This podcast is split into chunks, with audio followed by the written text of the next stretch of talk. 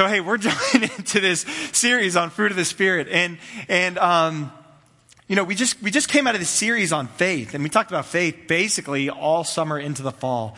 And and it's my hope that our faith has grown and our trust in God has grown, and we've been able to recognize that there are areas of life that we are uncertain of or we're unsure of, but we don't need to be shaken because what we don't know, God is still king and ruler over.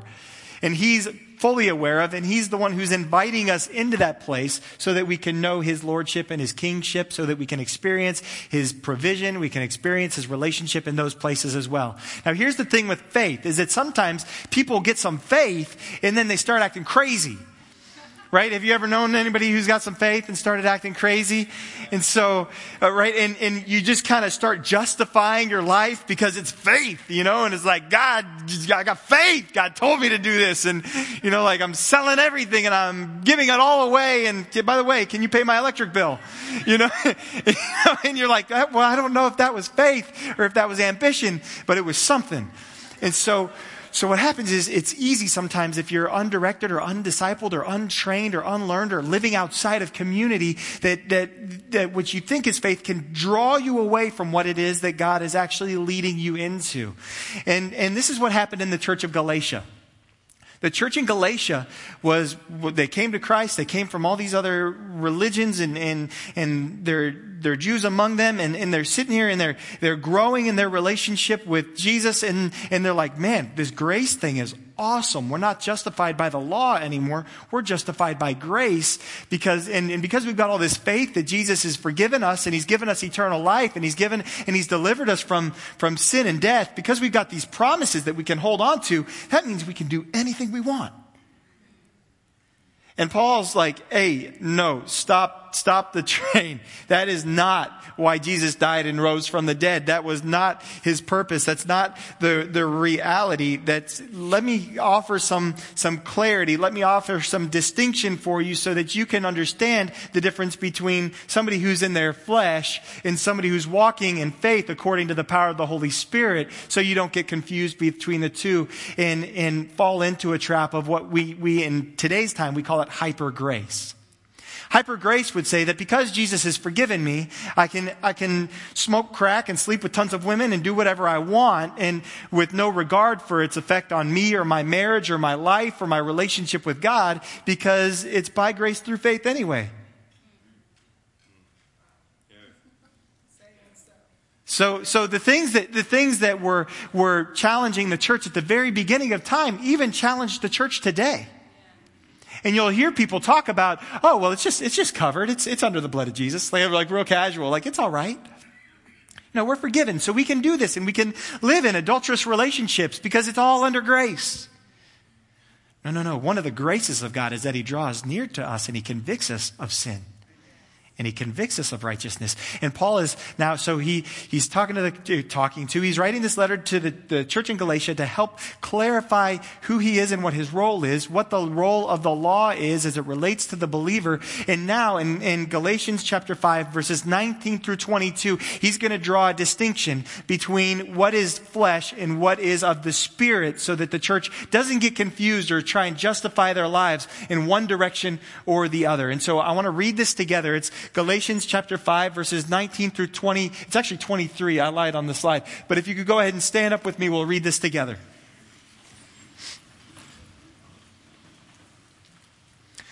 Now, the works of the flesh are evident sexual immorality, impurity, sensuality, idolatry, sorcery, enmity, strife, jealousy, fits of anger, rivalries, dissensions, divisions envy, drunkenness, orgies, and things like these. I warn you, as I warned you before, that those who do such things will not inherit the kingdom of God. But the fruit of the Spirit is love, joy, peace, patience, kindness, goodness, faithfulness, gentleness, self control. Against such things there is no law. This is God's word to us, Father, in the name of Jesus. We thank you for your word and the clarity that it brings to what our expectations should be of, of your kingdom, but also of what you desire for us. Teach us today and lead us in truth. so that we could be who you've called us to be in you and experience the fullness of your presence in our life. In Jesus' name, amen. You may be seated. I bet you didn't expect to be saying the word orgies in church today, did you? But if you can't talk about it here, woo! I was like, should I use a different version of the Bible? And I was like, no, you know what? We're going to use that word. And, um, and you're the ones who said it. No, the reality is, I, like, so, so here's the thing. Sometimes we can be shy in church, but we weren't shy in the club. And so because we weren't shy in church, the way that we were bold, it, because, because we get that confused, we don't bring healing to those times when we were the least shy because it was like I was real bold in my sin and I was real bold in my wildness and I was real bold in that, but I'm going to be real timid in my faith. And so we never fully apply our faith to the things that we need so desperately our faith to be applied to. So these kinds of things don't, don't, um, you know, you're like, oh my goodness, we just said a whole lot of really, a lot of things right here. We got, we got, we got through a lot of things. But I want to, what I want to do today is I want to highlight that there's an exchange that's available for us between what we're able to produce and what God wants to produce through us. And the only that we, way that we can do that and see that accomplished in our lives is if we acknowledge the first. Because otherwise you end up with some kind of weird soup where you're like, go to church and, and have fits of anger and, and, and rage. And then, and then I'm going to go to prayer meetings and then I'm going to go gossip about somebody and cause dissension. Or I'm going to go, I'm going to read my Bible for an hour and a half and then, and then I'm going to go look at stuff online or, or I'm going to go to a, to, to that club or to that place or to that, that store or do, do that thing, right?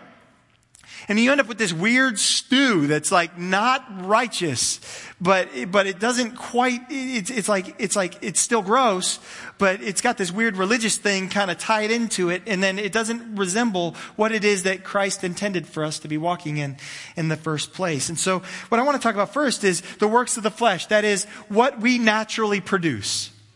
Now the works of the flesh are evident, right? And as they're stated in this way, it'd be real easy to see right? But, but the problem with these things is that sometimes the seed of these things is a little trickier to identify. So, you know, it, would be, it'd be like, you know, sensuality. You're like, ah, was that sensuality or was that what, I'm not sure quite what that was, but the motivation or the stirring in your heart will tell you the difference between it. And then if you think it out to its logical end, you'll know what it is. And so, like walking, walking down the mall, if you're, if you're, if you're a married man and, and you're walking along and, and you're just trying to catch people's eye, and I'm not talking about other guys, clearly. I'm talking about women walking the other direction and just trying to catch an eye and be like, oh, I see you. And, and she's like, I see you too. See, what you might not realize is that's a seed of, of impurity. It's a seed of sexual immorality. Because what you're doing is you're sowing into a relationship that is not your covenant relationship that you've entered into in Christ. And so it's really, it's, it's, it's, it's that real. It's kind of quiet, right? Because, because when you were single, you were like, oh, I'm just looking for my wife. And you could justify it. And you're like, when we lock eyes, we'll see each other, be like, I see you. And she's like, I see you. And you're like, you could be my wife. And she's like, I don't know. And you're like, and then, and then you were like, really, cause I'm a God fearing man. Let's go to church together. cause that was your, your game. When, when you were like, John, come to small group with me and let's read the Bible because I want to discern by the Spirit if you're my wife, because that's our stories for some of us. So, so we'll just keep moving. But, um, but you trained up your soul, you trained up your soul muscles to look a certain way and be a certain way. You entered into covenant, but your soul bent was so far in that direction, your behavior didn't change when your status changed. And so if your, if your behavior hasn't yet changed, I want to encourage you today is a call to change your behavior. But you're not going to change your behavior just simply by, by leaning on it with more of your flesh. You're going to change your behavior by exchanging what your flesh has produced with what the Spirit wants to produce in your life. I'm getting ahead of myself, but so the works of the, the flesh are evident. And what I love about Paul is that he was a Pharisee, so he was well studied. And he knew he knew what we were going to do with things, with things like this. He's like, well, I'm going to list off some of these things so people can look for it and, and they can be aware of it in their lives and so that they wouldn't do it anymore. But Paul, being a learned man, knows that people are going to look for the loophole. right? Just like you and I. We're going to look for the loophole. How can we get, how can we get what we want without calling it this? And it's like, well, that wasn't a fit of, of anger. That was a fit of frustration. Because fits of anger would be wrong. I am clearly just frustrated because the Bible's okay with that. It's not listed here. So we're okay. I'm not drunk. I'm just relaxed. Real relaxed. I'm under the influence. Drunk is wrong. Under the influence, not in the Bible. Right? Did you hear what they said about so and so? I'm not, that's not dissension. I'm just telling people so that you can pray for them. We just, got to know. You got to pray for these people. They're struggling because they don't have any money to pay their bills. And I saw her talking to him at the mall. I saw him outside that. I saw them argue in the car on the way to church. You should pray for them. Their marriage needs help. Just, to, just being spiritual. Right, so what we can do is we can gloss this up. And so Paul's like, I got you. I see where you're going. Been there, done that. Got the, got the robes and the tassels. And, cause he was a rabbi kind of guy. And so he goes, and things like these. And everybody goes, dang. Things like these. Paul's like, I am going to eliminate the loophole by, by painting over everything. If it even resembles any of these things, I guarantee you it's a work of the flesh and it's something that you would naturally produce on your own. And so watch out for those fruits of the flesh or the, the, the, the works of the flesh. Now, let me qualify this by saying it doesn't mean that, that, that the work of the flesh, it doesn't mean that you're never going to do a good thing. It doesn't mean you're incapable of planting a tree or walking an old lady across the street or, or giving a gift to someone. It doesn't mean you're incapable of, of good efforts and, and kindness. But it does mean that, that, um, it does mean that it means that this is what the predominant thing that's going to come from your life is and it's going to stain even the good things that your life can produce. And what he's about to do is he's going to draw a distinction between what it is that you're able to produce and what it is that you really want to produce with what the Spirit wants to produce in your life. And what we're going to see is that the Spirit is incapable of producing these things. The Spirit of God is incapable of producing sin. It's only capable of convicting us of it and he's about to draw that distinction. But let me say that the reason that we do these things is not because we don't like it or because it doesn't feel good or we don't enjoy it. We do it because we like it, we enjoy it, it feels good, or we want to use it for our purposes. And sometimes we do it because we're afraid that God's not going to take care of the thing that we need the most anyway. Well, God, I, am not, I'm just, I don't see my spouse and I don't want to, I don't want to just be alone. So let me, let me create the relationship of my making. Let me live like I'm married because he might not actually marry me. Let me live like we're married because she might not actually marry me. She might, she might leave me. She might not be satisfied to stay with me because God, you might, you might fail me on this. So let me do it for myself. Let me get drunk because, because I don't trust God to be able to comfort me during this time or to bring a solution to this time. Let me get drunk so that I can find comfort and escape because I'm not sure that God will deliver me. That's how we fall into these places. And there's no person who's exempt from these temptations. Being a pastor doesn't exempt me from this. Being an elder doesn't exempt you from this. Being a, de- a deacon doesn't exempt you from this or a worship leader. You just, it just, every man is subject to this battle because we're born of the flesh. And we have to be born of the Spirit. When Jesus calls us, he's aware of this condition. You know, we sing that song, um, Reckless Love, and it's like, there's no shadow you won't light up, mountain you won't climb up coming after me. He didn't, and, and he, he, the, the shadows, these are, these are the shadows. These are the mountains.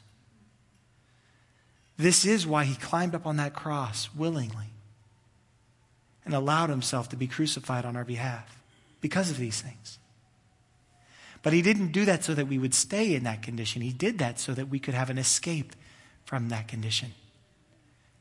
So we don't have to be bound up and locked in by it.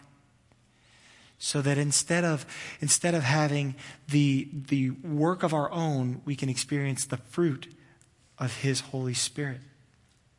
In John 15, 16, Jesus says, You didn't choose me, I chose you and appointed you. I gave you a job. I gave you a role so that you could go and bear fruit and that your fruit should abide so that whatever you ask the Father in my name, he would give you. He gave us this role to be his ambassadors to the world so that the world would know and see that God is indeed good, that, that there is an everlasting king, there is an everlasting father, that there is a God who is loving and kind and gracious and compassionate and righteous and just. And he uses us to display that. And so he's like, I, I want you to bear fruit. That's, that's what I've called you to do. That's what I've created you to do. That's what the Spirit of God is available to you to do. To be able to bear fruit so that God could be glorified. So that Christ can be glorified in and through your life to a world that's desperate to know that God is indeed real. He is indeed, He's knowable. He's followable. And, and he, he, make, he makes Himself available to us. So much to the point that He said, so that when you ask anything, I'll give it to you. That's how much I want you to be able to do this. That when you ask me for something, I'm going to give it to you. And so he says that. And so let's go, we'll jump back into Galatians 5. We see, so what is this fruit of the Spirit? What is the fruit that God intends us to bear? Now, this is the fruit of the Spirit. It's what God wants to produce in and through you. The fruit of the Spirit is love, joy, peace, patience, kindness, goodness, faithfulness, gentleness, self-control. Against such things, there is no law. And the Spirit of God is incapable of producing any of the fleshly deeds that, that we had just covered, that we, we so naturally produce, that so naturally emanate from us. Now the Spirit of God wants to do something permanent in, in, in us, something eternal in us that bears good fruit through us. Now, the way he does this is, is the first step is that it's salvation. We cry out for the Spirit of God. We recognize that we are people in need of a Savior, and we ask him to come and to redeem us, and he does that faithfully. All we have to do is ask and receive. By faith, we receive and we, we repent. We, we receive him as our Lord and Savior. We receive him as our King. We commit ourselves to following him. And then, and then what we do is, then what, uh, that's what we do. And then what he does is he regenerates us. He gives us eternal life. In that moment when we surrender our life to Christ, we receive the fullness of salvation. And then what happens is that salvation works itself out in us. And it starts to overcome and overtake our flesh and it starts to change our mind and change our appetites. It starts to change our desires. It starts to change the fruit of our action. All of those, all of those things or what we can produce. But now God wants to produce something in us and through us. And our responsibility in that is just to cultivate. Now, an orange tree does not live in dread that it's going to bear a banana. Doesn't do it. It doesn't wake up going, I hope I don't have a banana today. I hope I don't make a banana. That would be humiliating if I made a banana in front of all these other orange trees. Just a banana popped up. That'd be really be humiliating, really, for an orange tree to have a banana. When we're in Christ, we don't need to live in fear of, I hope I don't cheat on my wife. When we're in Christ, you don't have to fear, I, I hope I don't, I hope I don't rob a bank. I hope I don't gossip. I hope I don't, I hope I don't get carried away by some false doctrine or get carried away on the internet or get carried away in some financial scheme. I hope I don't get carried away in these things because when I'm in Christ, what happens is the Spirit of God starts to work something on the inside and it starts to produce a different kind of fruit, to produce the fruit that God had built me and intended for me to bear. Because He doesn't just like take off the bad things and put good things back on what he does is he changes the, the fruit of our lives by, by replacing the root. And so he says, hey, instead of, I'm going to give you a, a root of the Spirit so you can have fruit of the Spirit. And so now, when you're tapped into me and you're tapped into my presence, and when you read the word, and when you spend time with me, and when you fellowship with other believers and seek out my counsel and fellowship uh, in my goodness according to my loving kindness, now I'm going to start to produce different things out of your life. And so instead of vivaciousness, you've got holiness coming out of your life. Instead of gossip, you're speaking truth and encouragement into people's life. You see how that shifts? Now, instead of going and telling everybody else about somebody else's junk, you can talk to them and encourage them in the midst of their junk. Because the Spirit of God wants to transform something. He wants to exchange what you're able to produce with what He desires to produce through you. So salvation comes first, and then comes this outworking of the Holy Spirit in our lives and through a process called sanctification. And that just means that He's carving off and cutting out the things of the flesh and replacing it with His Spirit. I knew you used to think that way. Don't think that way anymore. You need to think this way instead. Now, there's this really cool parallel that I, that I want to that I want to look at real briefly.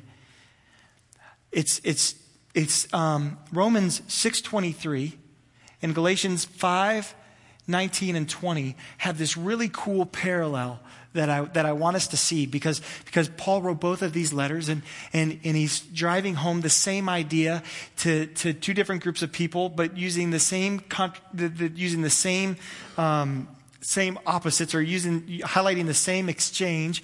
And so he says now in galatians now the works of the flesh are this but the fruit of the spirit is this.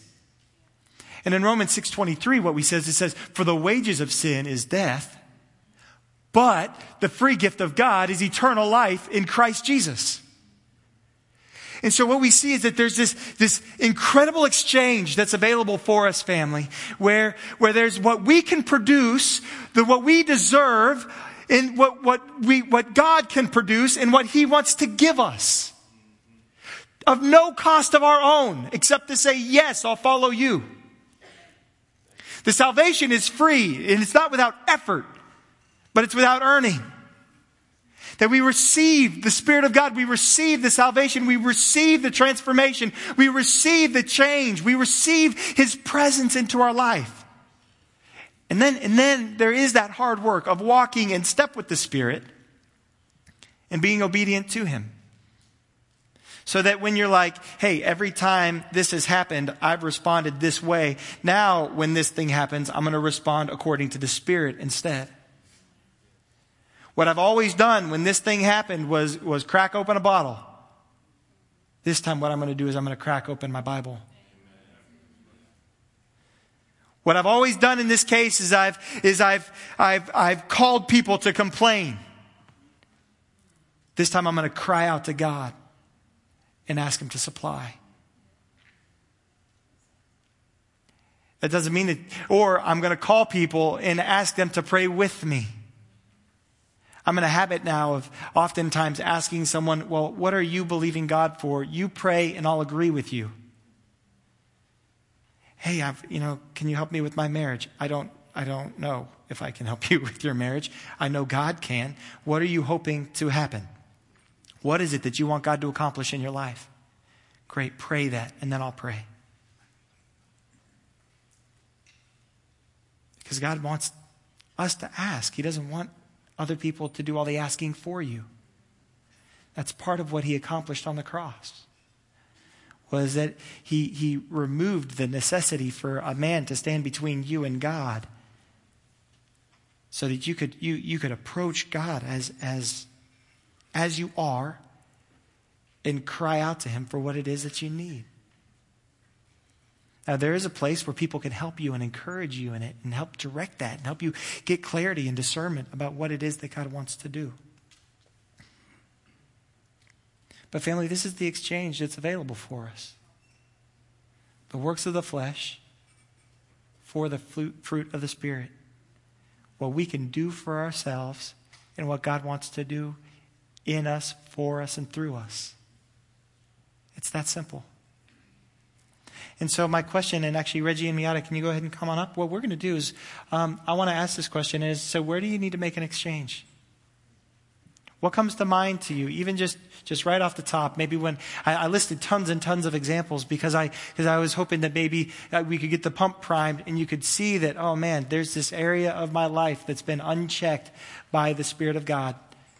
I, I actually accidentally fell into the Galatian trap where, where I was saved and coming to church and maybe even attending a small group or serving. So I, I felt like I was good and maybe that other people needed to change, but God likes me just the way that I, that I am right now. Forgetting that God wants to bring transformation, greater transformation to your life than has already come.